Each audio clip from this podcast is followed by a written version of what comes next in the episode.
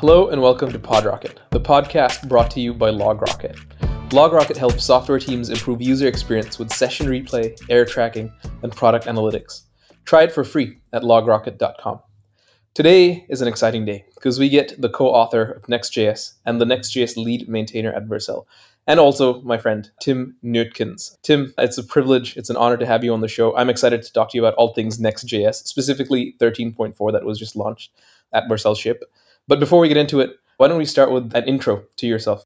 So like a quick introduction about myself. Been at Vercel for five years now, um, working mostly on Next.js. Before that, I was a core contributor for about a year. So that was like right around the time that it was first launched. Um, I've been like in the like Vercel community for quite some time. And then eventually like I ended up working on basically my hobby project, which is Next.js. So I've been working on e-commerce websites for an agency before that. And now I've been mostly working on Next.js for the past five years. And before you joined Vercel, so when it was just a hobby project, you also used it. Do you count yourself as a co-author of Next.js, or did you join after it was like initially written? I joined maintaining the project uh, slightly after it was launched. But at some point, Kisharma basically reached out and said like, hey, we're going to add you to the, the list of authors of the project because you did so many contributions in the few months right after it was launched. So hence how I, I got that title. Um, didn't end up asking for it. I would have not minded if that wasn't the case, but it, it was a nice recognition for the amount of work I was putting in because I wasn't using it for my day job. I was just contributing to the project because I found it very interesting to work on. I also find it very interesting to work with. It's my go-to for React. And in fact, I feel like that's the prevalent advice, right? Like if you're starting a React app, it's probably best to start with Next.js or some framework. But for the sake of brevity, we'll say Next.js. Next.js recently had a big release, and it was a really nice blog post to read. I'm talking about thirteen point four, where App Router is stable.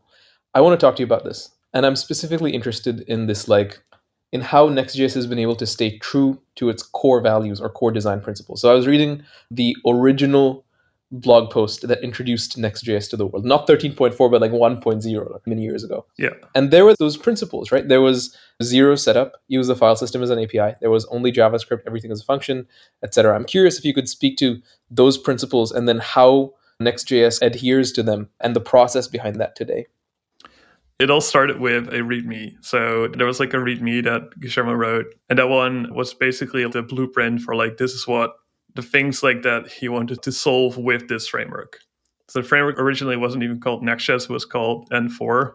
It was like a handlebars-ish, like special templating language with the other, like the file system routing and, and all that. And they were using that to build the Vercel website.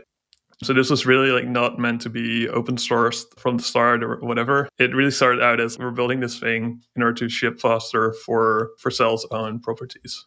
So then at some point, they basically made this big shift being like, hey, we're going to use React instead, which wasn't a, like a super clear bet at the time, like end of twenty sixteen-ish. React had gotten popular, but it wasn't like as popular as it is today. And basically they needed like a component model to, to go with that.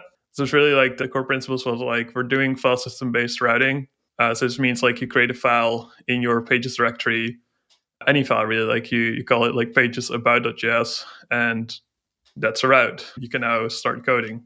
In a way that's really similar to P H P. You'll often hear people joke around, oh, like Next.js is becoming P H P or Rails or whatever. But like there's a reason for that. And that's like also because a lot of the folks that worked on Next.js have been active in a P H P community at some time, have worked on like WordPress or other frameworks. And a lot of the ideas that like started in other languages or frameworks or all that made its way into mainstream usage, but changed over time or like wasn't as easy or things like that.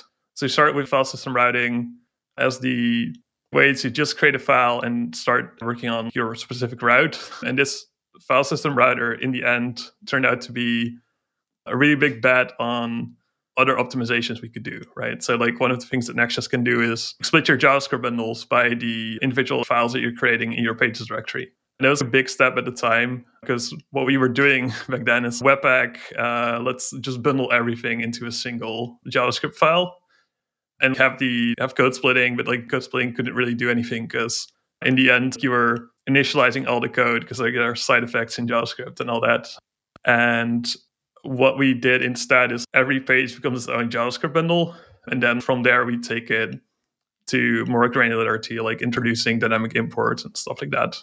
And I do want to stay true to also the spirit of giving listeners actionable things they can do based on the Next.js story and with Next.js. Part of that, you mentioned it started with a README.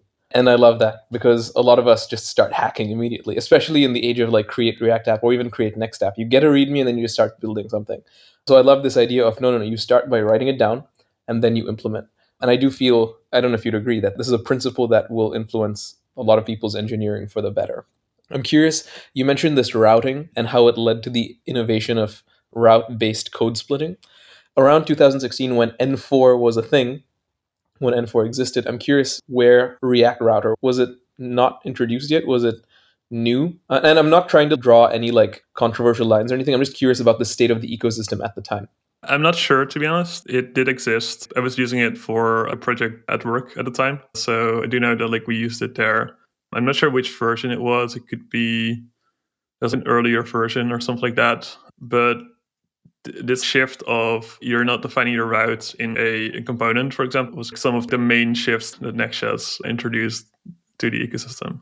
Was N four like a acronym for something, or like I, I would have to check. It was probably something like that, but in the end it just turned into Next. And as I said earlier, I love seeing how using the file system as an A P I is still true even with this big shift, right? From pages to app, you still, instead of the file itself being the route, it's now page.tsx or J S X, but the directory is still the identifier of the route, as it were, the subpath.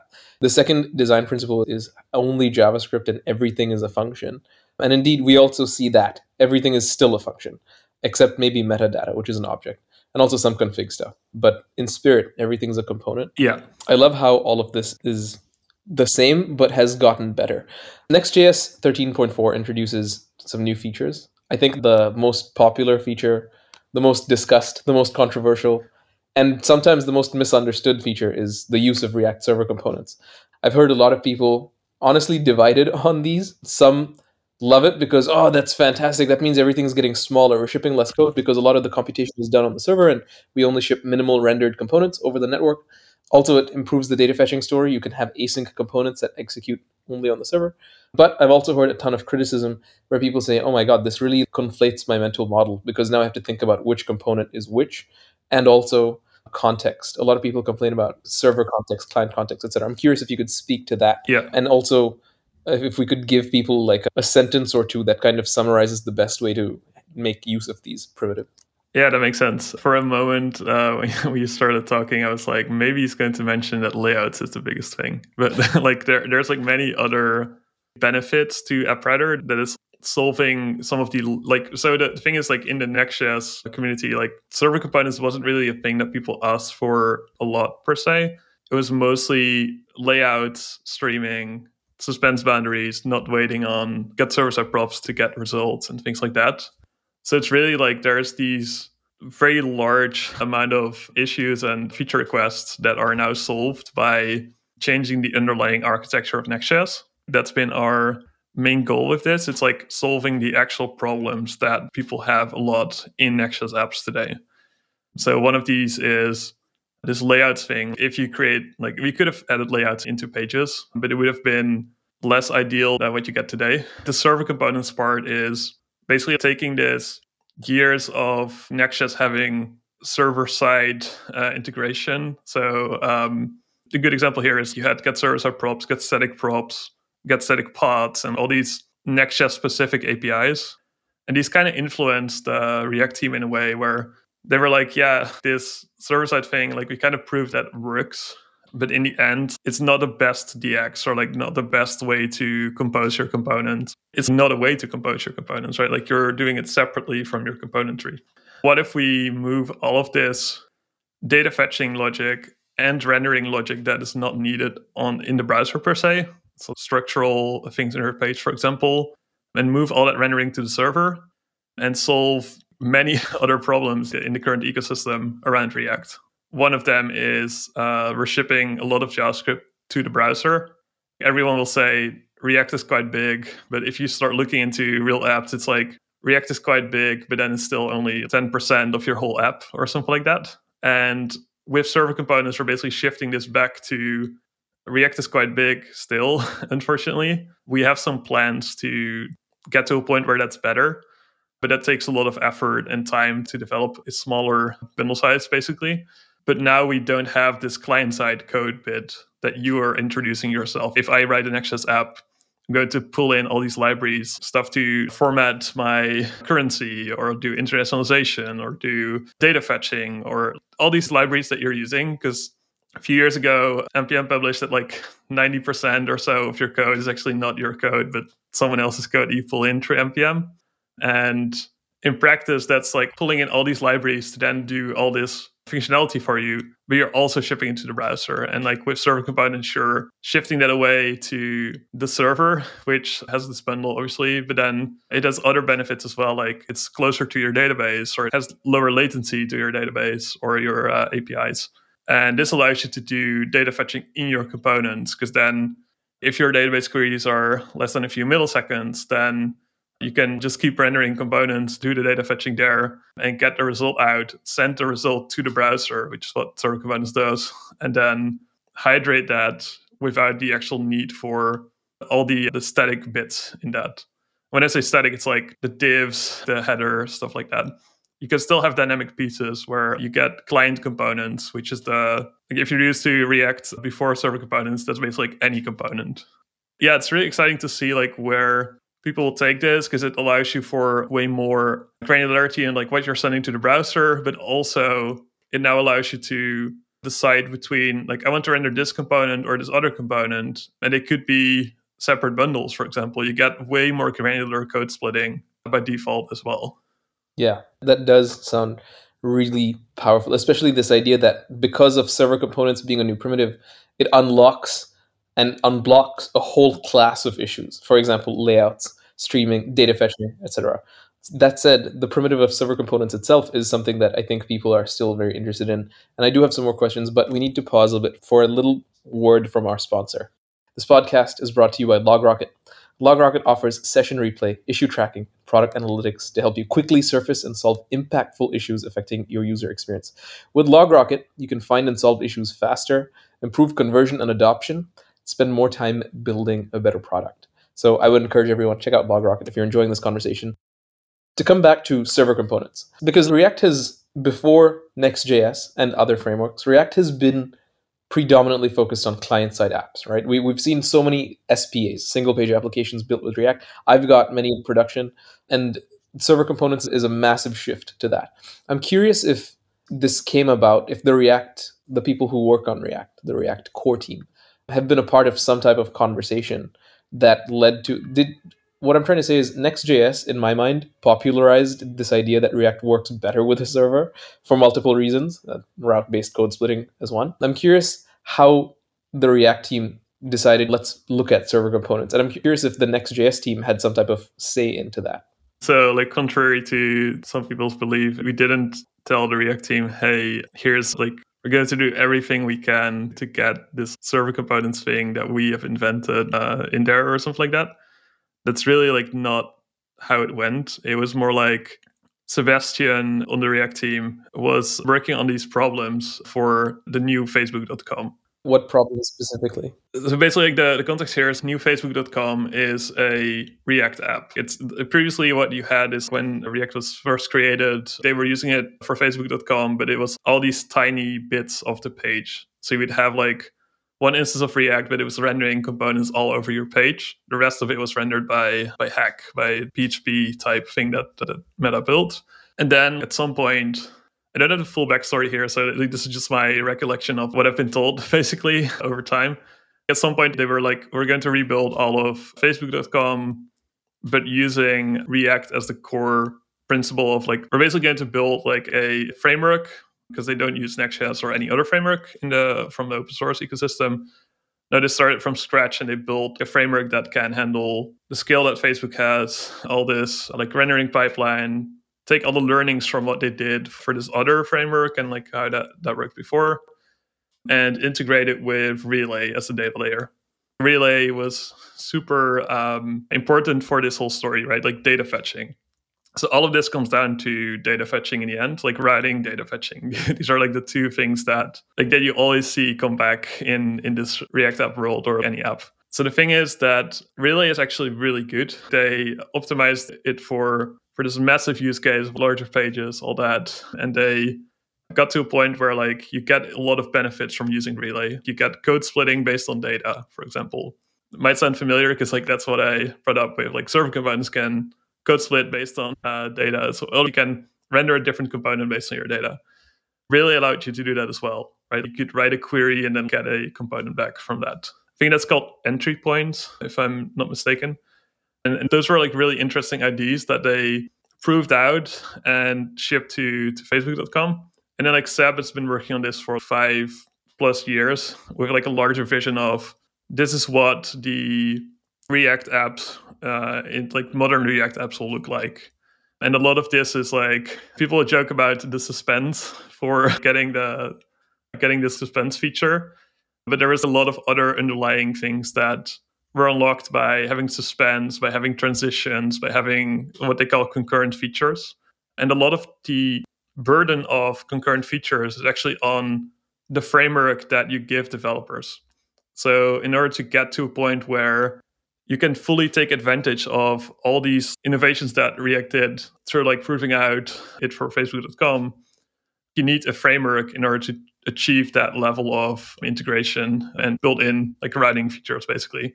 So you need a router that is aware of your backend in a way, aware of your server components, for example, or your relay or something like that.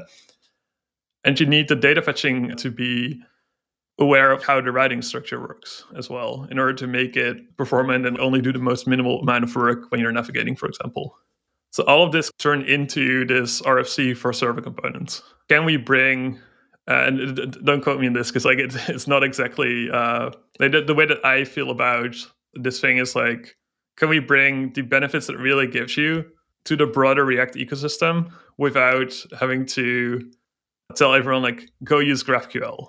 This is the thing now. You're uh, forced to use this data layer, this database, for example, or this particular A P I or this particular way of doing things.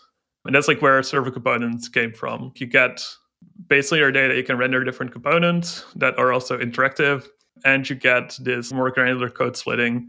The thing that's missing from server components is this thing that frameworks have to integrate. And that's where Next.js comes in, basically. So we talked a lot with the broader React team and And Seb in particular, he had this vision of this is where we want to go. They built that at the Meta at some point, right? Like they built a router that is like aware of data and all that.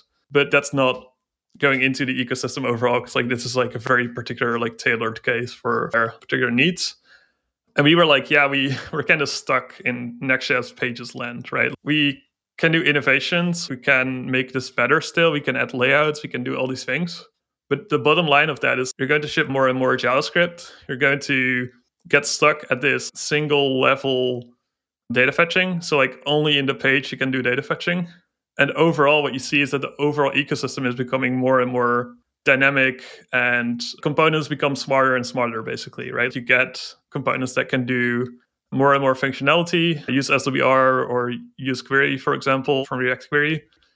But those are only for client side, right? Like you can only do them in the browser. Whereas what we were seeing is that there is a performance benefit overall if you get this low latency connection to your database, for example. And even like you can't do database queries in your browser, right? So you still can't do this thing where, I don't know, like the next WordPress wouldn't be built on on Next.js pages directory, right? Like you you would have to do all your data fetching for the whole page in that single place.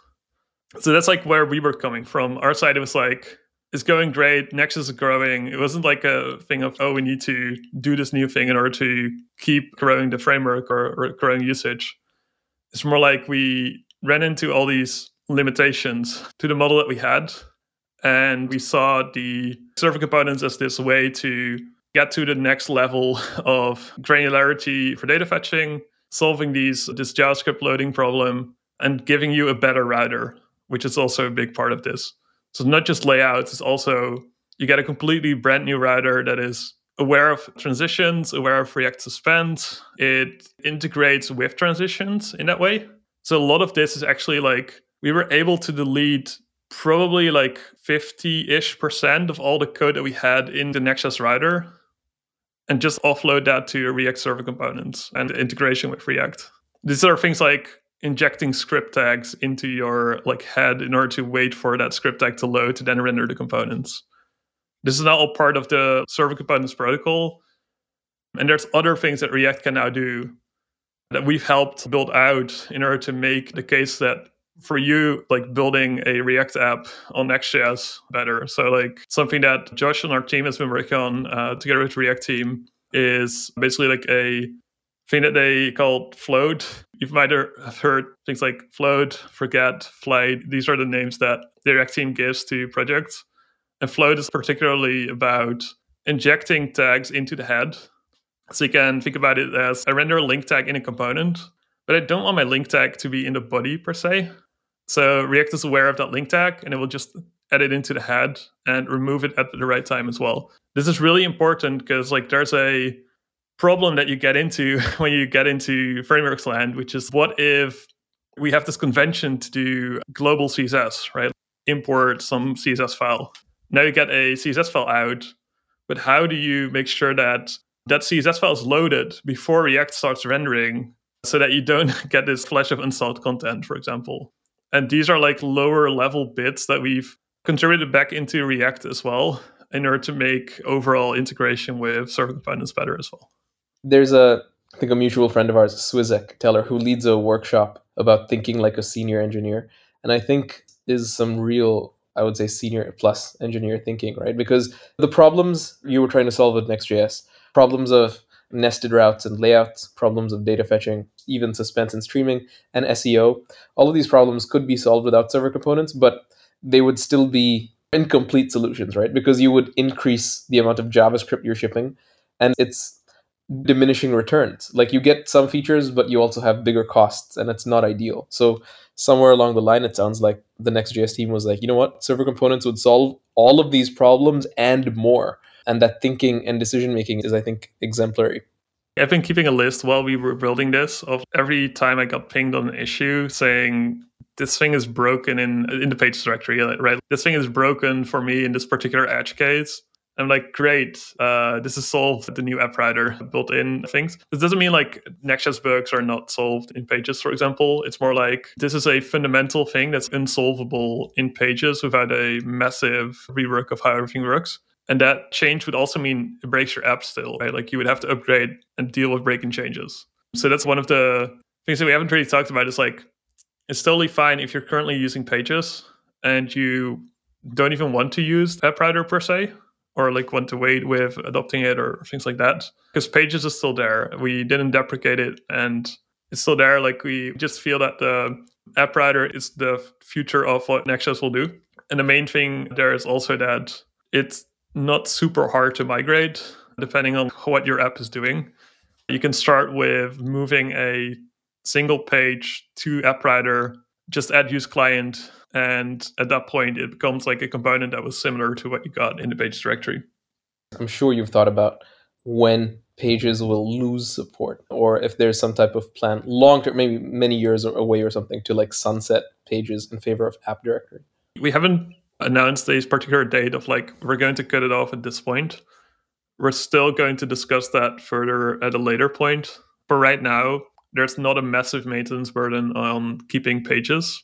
The only thing here is that for newer features, we will make sure that it works in App Router and probably like pages will not get it. It depends on like what we're doing, right? If we're building a feature that is particularly needs to work in transitions or use suspense or do data fetching or things like that, there is no way to port that back to support it in, in the App Router. Um, but there's other cases where we do, right? Like we, we introduced uh, in thirteen point four a new thing called draft mode. It's like a, a new take on what preview mode was before. And draft mode works in pages and in app. But even like the new router, so like if you use router from Next Navigation, you can actually use that in pages so that it helps you like migrate. Essentially, like the app use router is a smaller subset of what you would previously have as options and all that in the pages router. I'm curious, you mentioned transitions. I'm assuming you mean route transitions. So like when you go from one page to another. and how the support for layouts only changes a subset of the page based on route transitions. And this is, of course, something that isn't supported with pages. Yeah, the important thing here is that when I say transitions, I mean React transitions, and that doesn't mean navigations per se. Navigations is just one thing that uses transitions under the hood. So if you've seen use transition in React, it's basically a hook that allows you to observe when a transition is happening. So it allows you to start transition, and it allows you to see the is pending of that. So transitions, like, you basically allows you to render in the background in a way. So it will render till the point where the first suspense boundary is hit. Or if there's no suspense boundary hit, it will just render all the way till the end. And then at that point, commit the update. Right. So what this allows you to do is basically render a complete React component tree in the background while you're still seeing all the other things on the page, and you can still interact with them as well. And this is why it's called concurrent, because you can concurrently have different realities in a way. Yeah. You have one render of the app, but in the background, it could be that there's three other renders of the app happening at the same time. And those three other renders are also kept track of in which order they happened. So usually you have this race condition, right? You click on another link, you click on another link, and then the first one comes back, you see that page for ten milliseconds, and then you see it flash to the other and then flash to the other. Or you see it cancel in between, which is also not ideal in some cases. And this is the thing that transition solves, where it can do this discarding of previous transitions or a previous state. But it's not really about navigations per se. It's also about other interactions that you're doing, set state or things that could be wrapped in a transition, and you can observe these changes while data is loading or while code is loading or things like that. So use transition returns is pending and start transition. And when you call start transition, you effectively start rendering in an alternate reality. Yeah, basically that. Yeah. Is that cancelable, a running transition? So you can't cancel them. That's the thing here. You would just have it render in the background, and that's fine. You trigger another transition, and then that final transition is the one that you'll see on screen in the end. I have a question about the new app router, because with get server-side props or get static props in pages, when you fetch your data and then return them as props to your component, Next will embed them in the markup, right? So you have these tags at the bottom with JSON responses. Yeah. With app directory, is that still a thing? So it, it depends. Like, there still is some data in the at the end of the, the H T M L, basically. The way that I've been explaining it, and it's not exactly like this, but like, you basically end up rendering server components. That's one pass. So it's rendering a React component tree. The main thing there is that every single client component is a reference to the client component, not actually the component. So it ends up not rendering those. It will keep those references. And then you do another pass, which is like render to H T M L. And render to H T M L would be basically, we're rendering the, the output of the React server components tree. So it's an intermediate state in a way. It's basically like a an output that kind of resembles J S X, but not exactly. And it will use that to create the actual like H T M L nodes. So this means that in the second render, that's where client components are rendered. And that's where server components are not rendered. Like they, they would just take output from the server component that was already rendered. Now, the thing there is that then in order to hydrate in the browser, which is what the underscore underscore next data included all the props, what we now do is we include the R S C rendered payload. Like the R S C payload is what we call it. So that J S X resembled thing that has the references to client components. And then we use that to hydrate in the browser as well. And that means that the server components are, those are still that rendered output.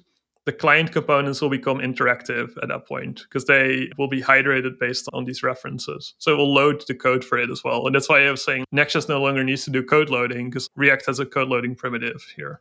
And then the server components, those also hydrate though, or do they just stay static throughout the lifecycle of the application? The React in the browser is not aware of server components even existing. Wow. It's only aware of the output of the server component. And that's a static thing that doesn't have, that's why you can't have event listeners or state or whatever, because then we have to ship the JavaScript to the browser, which would be a client component. That makes a lot of sense because React then works with so React elements and these special server component output type elements. Those are converted back into React elements, basically. Ah. It's like a serialization protocol of React elements from the server to the browser. And then This is why, different from from just like re-rendering everything on the server and then like passing it back to the browser when you're navigating, for example, what we do instead is we fetch the R S C payloads and then use that to render in the browser. Right. Which is why we don't have to do H T M L rendering or anything like that on the server for client-side navigations. It's also why you can preserve state between these server components re-renders as well. Because what you get back is you get this static payload. And if all the keys just match up, basically React will consider them exactly the same as what it was before. So it's almost like a state update where nothing uh, changes, right? This is also probably why I've been talking about server components a lot with a bunch of people, including the React team. And I keep hearing that it's a bundler that would tie server components and, tie- and client components together. It's almost like you have two separate dependency graphs. These are my server components and these are my client components. And what you just said alludes to that, right? Because the browser has no idea what a server component even is. It just gets this special format and then uses it in reconciliation. We have just a few minutes left. I wanted to address some questions that people asked on Twitter. I did tweet about this. Thank you for retweeting it. And there's a lot of people with questions. I want to particularly highlight Roy Dirks, my good friend at GetHacked on Twitter. He says he's curious about how collaborations with other libraries and tech works. So there's no secret that the Next.js team does heavy collaboration with the React team, but also does work with Chrome Web Vitals, for example. And Roy asks quite broadly, how does that collaboration work? What does that look like? What input do you have? And vice versa. Yeah, good question. So one of the things to, to mention here is React is basically since last year when Sebastian joined Vercel and someone else joined our team as well, uh, Josh, who I mentioned before, who was basically, we hired him to work on React as well as a contributor. Basically, like since then, React has become a multi-company collaboration. Actually, that's giving us too much credit, to be honest. Like there are other f- people on the React team that left Meta and kept contributing, which is uh, pretty awesome to see as well. So that's like Brian, uh, who works at Replay now, and Sophie, I'm not sure where she's working now, but they kept contributing and kept providing input on all the features, R F Cs and all that. And then Sebastian joined Vercel. And one of the things here is that Sebastian had this vision of this is where we want to take React and, and server components. I believed in that vision, and so did a lot of other folks at Vercel, and that's why we started collaborating there and working on it. In the end, I looked back right after the release, and it turned out that we spent exactly a year on working on this, just on Next.js features and all that. Obviously, scope increased over time. Like in the end, like we created Next.js as we wanted to be for the next five to ten years, instead of building out like individual features for pages that didn't fit together. Doesn't answer the question completely. So like the the collaboration, um, we talk to them regularly. Obviously, like we you know have like React contributors on on the, the Vercel side as well. Like overall, like uh, it's it's been really good to see the collaboration here, because in the end, what we end up doing and like from our side, it's not like we're implementing this thing that Next.js will use, and like we we need to add this like special snowflake thing that only Next.js can use or anything like that. It's more like we have these general problems that all frameworks will run into with server components and with integrating uh, with React itself. React Float, for example, where we need to solve these in order to make the, the broader ecosystem work, right? Like where link tags work and, and all that. So we collaborate uh, with them quite heavily, but that's also because we wanted to make the server components. The goal of making server components a reality was there from the start. Then for the Chrome team, it's a bit different. So they have a team called Aurora team, which is a team within the Chrome organization. Like historically, Chrome has been, what they said themselves is like, we haven't been collaborating with the overall ecosystem enough. So they basically had this problem where they would ship features. It's this classic, we built this thing and now everyone has to adopt it. But how do we get this adoption when you might not know about this uh, new feature, right? Like high priority images, for example, or images with the loading attribute and things like that, that the features by themselves have a massive impact on the overall like health of the web. But in order to get them to be this impactful, you need to have this collaboration with frameworks and not just Next.js to get to a point where you get large adoption. So what they saw is Next.js apps are used by some of the largest sites in terms of traffic. And because of that, if they make a change to Next.js, for example, improve the bundling, it can have a larger impact on the overall web as a whole. And similarly, they're working with the Angular team. It's not just because they're part of Google or anything like that. It's because they, like Angular itself, has a, a large user base as well. The Nux team, who've been doing awesome as well.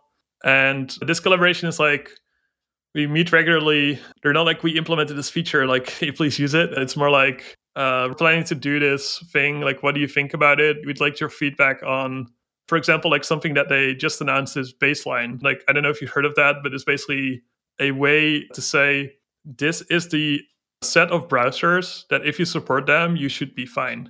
And this is like big problem overall in the web, right? My boss tells me to use I E nine. I saw an issue earlier this week of someone saying, can you please add support for I E nine to App Router? Um, React doesn't support that, obviously, and all that. Because I need to ship this, don't ask me why. And wow, the thing with Baseline is it's basically like a collaboration between all the browser vendors to say this is the critical mass of the browsers where if the feature is part of Baseline, it's now introduced in the uh, M D N docs as well. Like it will say, okay, you can now use this because it's implemented in enough browsers or like enough versions of browsers to get to a point where, like, for example, async await can be used. That's a bad example because that's been around for a while. But like some of the newer features, right? You're always struggling to be like, when do I need to load the polyfill? Yeah. And this is where this Baseline initiative is is uh, really interesting. Yeah.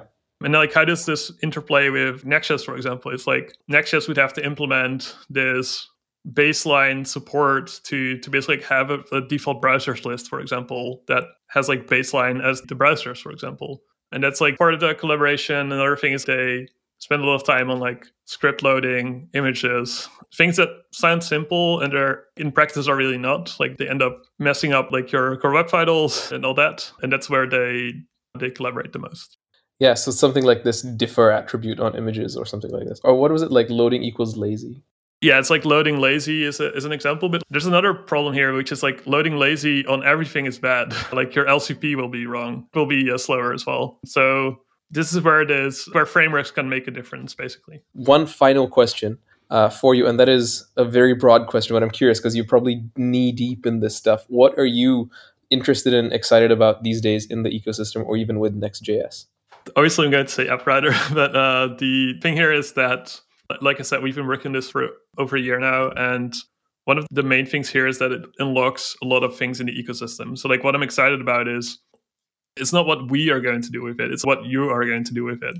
Maybe like the company you work for or someone else in the ecosystem is like, I'm going to build a data layer that is compatible with server components. And like that allows you to fetch data in any component that's already possible, but like has the caching heuristics, like has the The duping built in, has like support for server actions, which we didn't even talk about.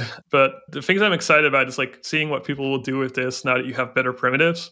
I saw a tweet from someone that was like, I created a server component that's basically like MySQL admin, but with Prisma, where you can create like, it's a server component you give a Prisma instance, and it will visualize your whole database tables. Um, I can't remember who it was exactly, uh, and probably won't be able to find it. But this is the thing that I'm excited about: is people taking these uh, new component primitives and building better components, or better hooks, or better data fetching integrations. I'm also very excited about that, and it's a it's a real shame we didn't get to address server actions. Truth be told, I could honestly hang out with you for ninety minutes to two hours talking about yeah. it. We are on a schedule. Thank you, Tim. I think we'll leave it here. Appreciate your time. Thanks for coming on the PodRocket podcast. Thank you.